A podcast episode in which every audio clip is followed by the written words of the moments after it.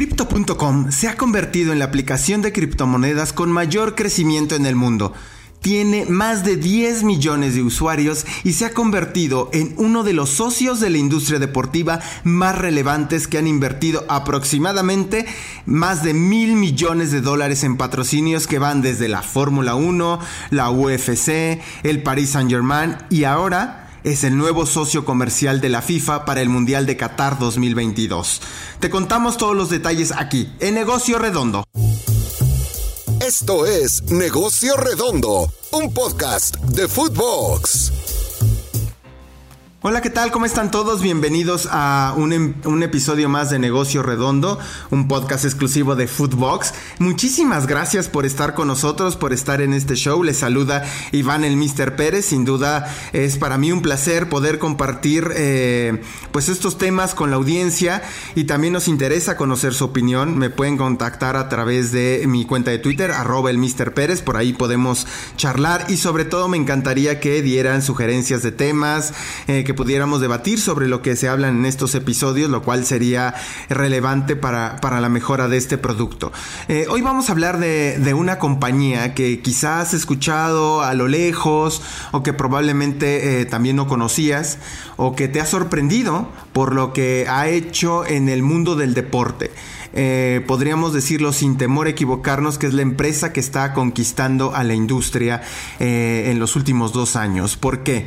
Se llaman Crypto.com, nace en 2006, y esta compañía de intercambio de criptomonedas en 5 años decidió invertir en la industria deportiva más de $1,000 millones en sociedades comerciales. ¿Qué es lo que han hecho? ¿Por qué han apostado? ¿Dónde es donde han metido su dinero? Y claro, este podcast tiene como, como excusa explicar este caso de éxito o de inversión, o ambos, porque es el nuevo socio comercial de la FIFA, el nuevo socio de la Copa del Mundo de Qatar 2022.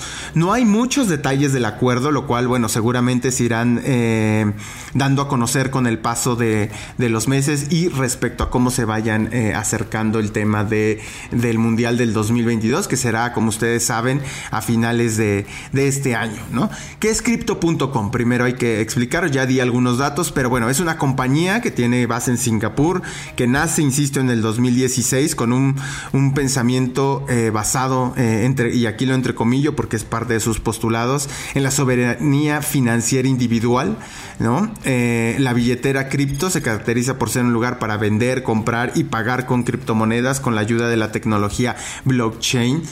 Ya lo hemos hablado en otros episodios, ¿no? Todo esto que significa la Web3, pues ha empezado también a conquistar al deporte, sobre todo después de la pandemia. Es cuando detonó estas industrias. Hay algunos estudios que dicen que sin la pandemia probablemente estas nuevas tecnologías se estarían implementando, pues por allá del 2024, 2025 empezaríamos a ver lo que ya estamos viendo ahora. Tiene presencia en 90 países. El número de usuarios de criptografía global, por ejemplo, alcanzó los 221 millones en junio del año pasado. De eso estamos hablando en términos de lo que significa este tipo de industrias. Sus transacciones de cripto ha movido aproximadamente, en términos, monetarios, entre $1,800 y $2,000 millones en transacciones en criptomonedas. De eso es lo que la importancia que va teniendo esta empresa.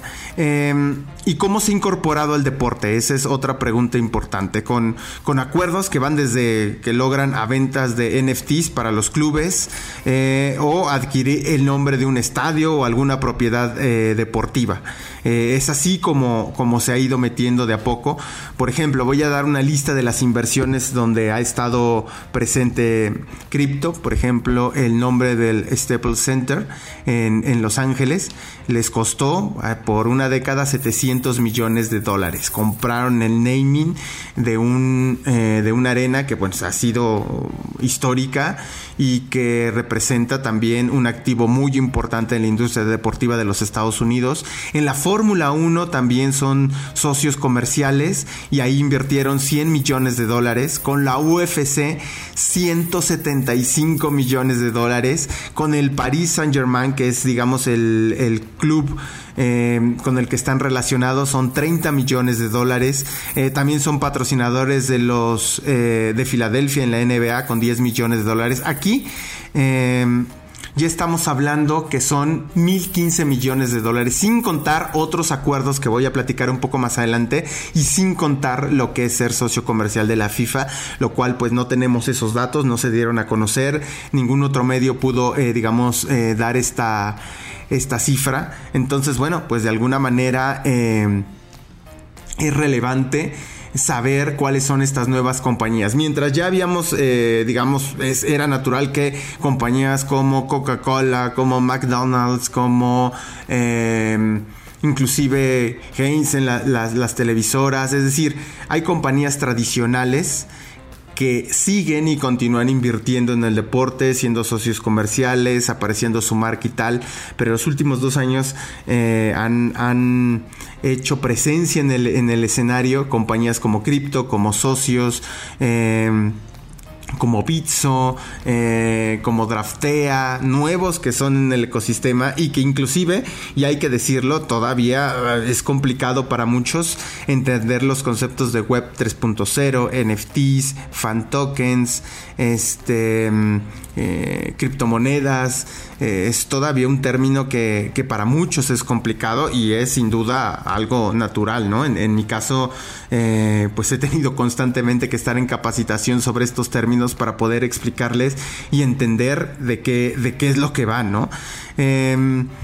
Otro de sus acuerdos, de a poco Crypto ha entrado, como ya les he dicho, a la industria deportiva, pero de a poco también, hay que decirlo así, se ha ido metiendo al fútbol. El Paris Saint-Germain, es decir, una sociedad para lanzar NFTs, donde está el tridente más importante del fútbol mundial, ¿no? Al menos en términos de imagen y de marca, no nos vamos a meter en términos deportivos y su rendimiento, ¿no? Messi, Mbappé y Neymar son, digamos, un producto de lujo también, ¿no? Y ahí es donde también está ya presente Crypto. Después entraron, por ejemplo, a patrocinar recursos tecnológicos como el VAR. En Italia, el Bayer Center tiene el nombre de Crypto, que es su socio de la Serie A en términos de innovación y de tecnología. Fue el inicio, este acuerdo, donde, bueno, pues también entre ellos, por ejemplo, se lanzó una colección especial de tokens no fungibles en la final de la Copa Italia entre Atalanta y Juventus. Le dan el naming también, al VAR. De a poco Crypto se ha ido metiendo al fútbol italiano, porque también ya va a empezar, o se ha negociado que empiece como a patrocinar a algunos equipos de fútbol. Ha adquirido, por ejemplo, no solo los derechos del VAR, sino también la tecnología de gol en la Serie A. Estará presente, por ejemplo, en todos los gráficos de las transmisiones de la Serie A, lo cual pues es otro posicionamiento de marca muy relevante. También en este acuerdo con el fútbol italiano está la creación de NFTs con la Serie A. Obviamente lanzarán la Copa de Italia y la Supercopa de Italia, 3 productos que forman parte del mismo país, pero que, bueno, pues tienen sus propias identidades y lo que ha apostado. Dentro de sus incorporaciones, es esta marca de Crypto firmó un acuerdo por 3 años con el Paris Saint-Germain, donde también estarán con sus NFTs y toda una serie de activaciones con los jugadores que le permitan tener posicionamiento de marca muy, muy relevante. Ahora bien, ¿qué es lo que hace falta en términos de cómo van a activar el patrocinio con el Mundial de Qatar 2022? Para empezar, hay que decir que es el primer acuerdo tecnológico con una empresa web 3.0 de la FIFA. Es decir, también da ese salto que tanto necesitaba, digamos, la FIFA en términos de posicionamiento de marca, en las nuevas tecnologías, en términos de innovación. No es porque no lo estuviera trabajando, pero sí le hacía falta dentro de su cartera de patrocinadores, y para el torneo más relevante, pues la llegada de cripto es una posibilidad importante para empezar a explorar estos mercados. Ahora, como les decía con anterioridad, no se han dado más detalles de este acuerdo. Lo cierto es que es muy probable que se creen estas asociaciones con los NFTs, ¿no? Con productos como la Copa del Mundo, con ediciones limitadas, con ediciones no limitadas. También seguramente podrá estar en los estadios o en las aplicaciones. Se podrá a lo mejor desarrollar otra serie de productos que sean, pues, atractivos para todos los aficionados, no solo los que asistan a Qatar, sino también para los que no tengan la posibilidad de estar en la Copa del Mundo. Seguramente habrá varios activos.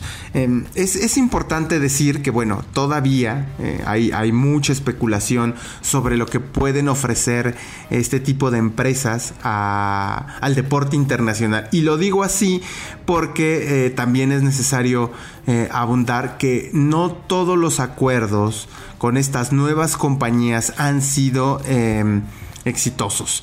En algunos momentos, ¿no? El caso, por ejemplo, del Fútbol Club Barcelona, que tuvo en su momento que romper con una compañía de NFTs, igual que el mismo caso del Manchester City, que rompió con una empresa de que también le iba a generar toda esta parte del ecosistema de la web 3.0, ¿no? Estamos hablando, por ejemplo, el Barça terminó su contrato con Owings, que sería la compañía que les haría sus NFTs por denuncias de fraude y abuso sexual contra el dueño de la empresa Mosh Hog.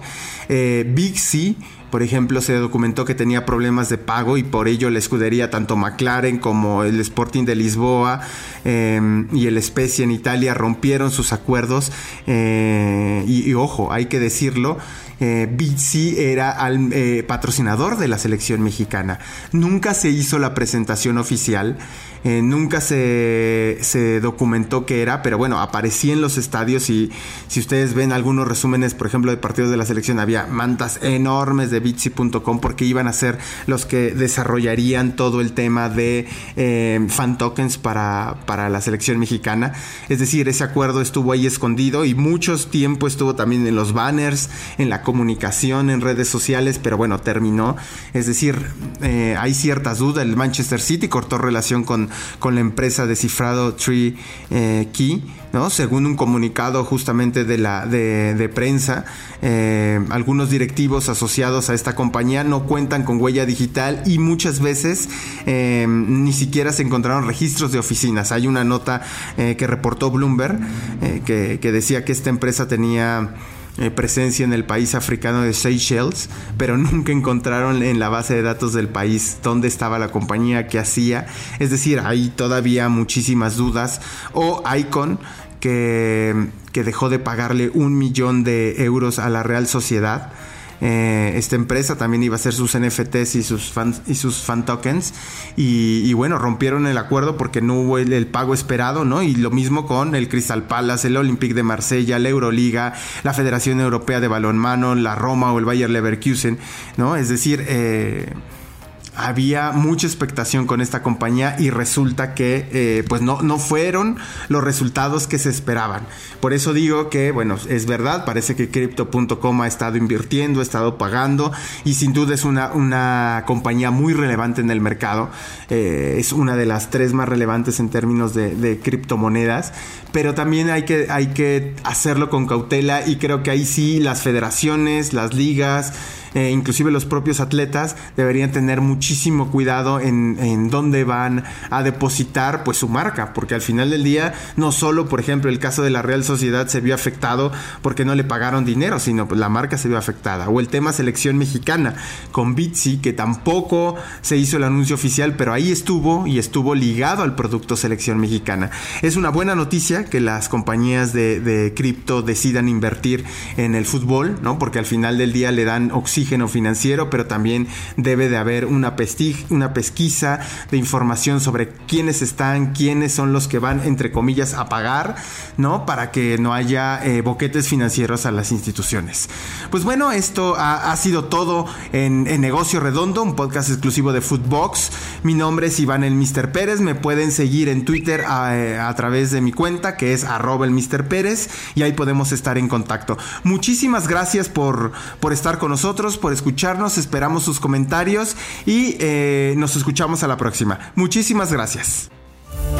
Esto fue Negocio Redondo con Iván el Mister Pérez, exclusivo de Futvox.